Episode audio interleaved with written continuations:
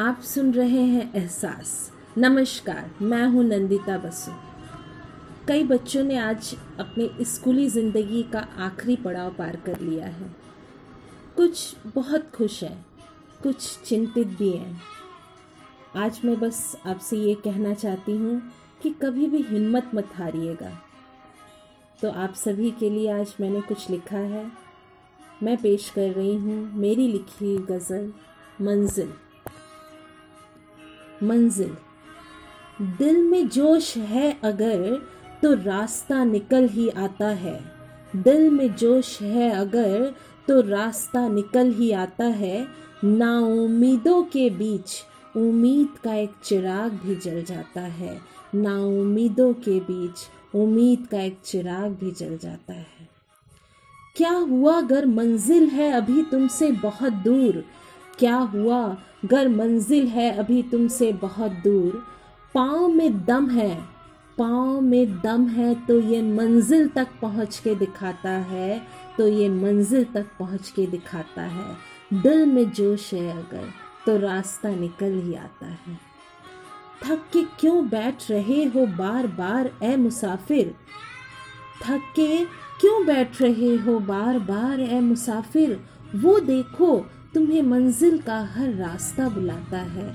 वो देखो, तुम्हें मंजिल का हर रास्ता बुलाता है। दिल में जोश है अगर तो रास्ता निकल ही आता है।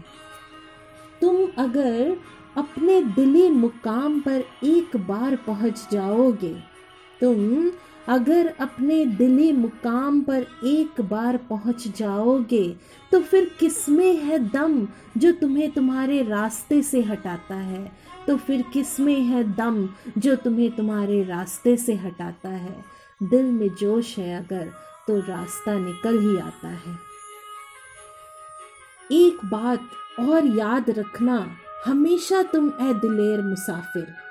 एक बात और याद रखना, हमेशा तुम ए दिलेर मुसाफिर, जो हिम्मत हार गया, वो अपनी मंजिल तक कभी नहीं पहुँच पाता है।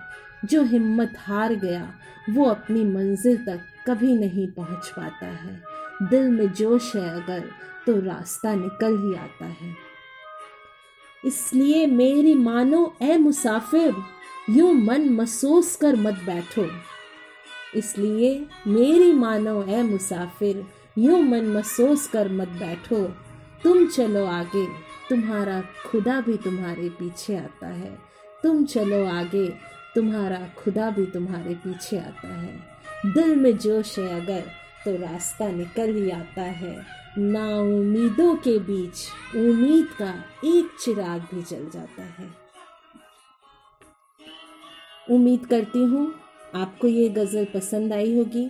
और अगर आई है तो प्लीज़ इसे लाइक, शेयर और सब्सक्राइब करिए। और आप अपने कमेंट्स ज़रूर भेजिएगा। कुछ नया और ख़ास लेकर मिलते हैं बहुत जल्द। तब तक के लिए अलविदा। आपकी नंदिता बसु।